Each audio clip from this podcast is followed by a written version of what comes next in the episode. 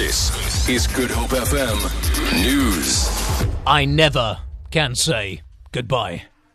Good morning. The Western Cape Liquor Authority has suspended the operating license of Osi's Tavern in Khayelitsha until the 17th of August.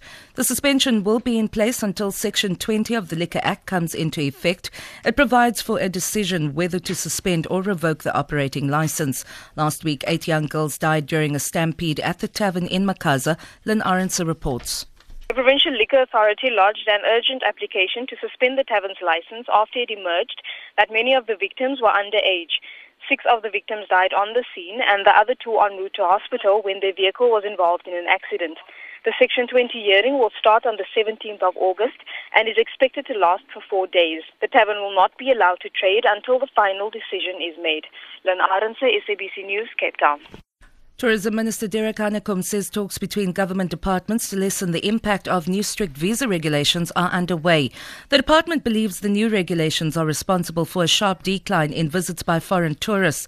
Addressing a tourism stakeholders meeting in Mahikeng, Hanekom said government had to urgently deal with barriers that discourage tourism to South Africa.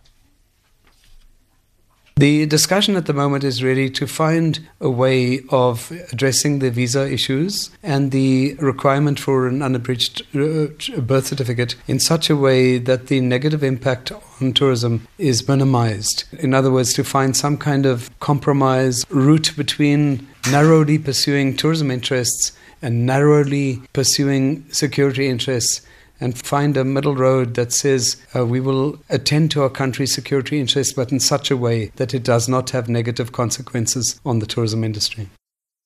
President Jacob Zuma has expressed willingness to meet with Chief Justice Mogoeng Mogoeng to discuss concerns raised by the judiciary pertaining to relations between the judiciary, the executive, and the various arms of, of the state. ANC Secretary General Gwede Mantashe, after an alliance summit last week, expressed concern about the judiciary interfering with the executive and the legislator. Yesterday, the judiciary called for a meeting with President Jacob Zuma to discuss what they call a repeated and unfounded criticism leveled against the courts. Presidential spokesperson Harold Maloka. The president will attend to the matter as soon as he returns from the BRICS summit in Ufa in the Russian Federation. The president wishes to reassert his own commitment and that of the executive to the independence of the judiciary and its role as a final arbiter in all disputes in society, as well as to the further strengthening of the existing good working relations between the two arms of the state. Eskom has warned of a high risk of load shedding being implemented at short notice today as the electricity system is constrained. Currently, there are no blackouts and Eskom has not implemented load shedding for the past nine days. The energy utility says the power system is constrained and vulnerable throughout the day today. It says this is due to a number of generating units being unavailable because of technical faults. For Good Hope FM News, I'm Vanya Klitschko-Collison.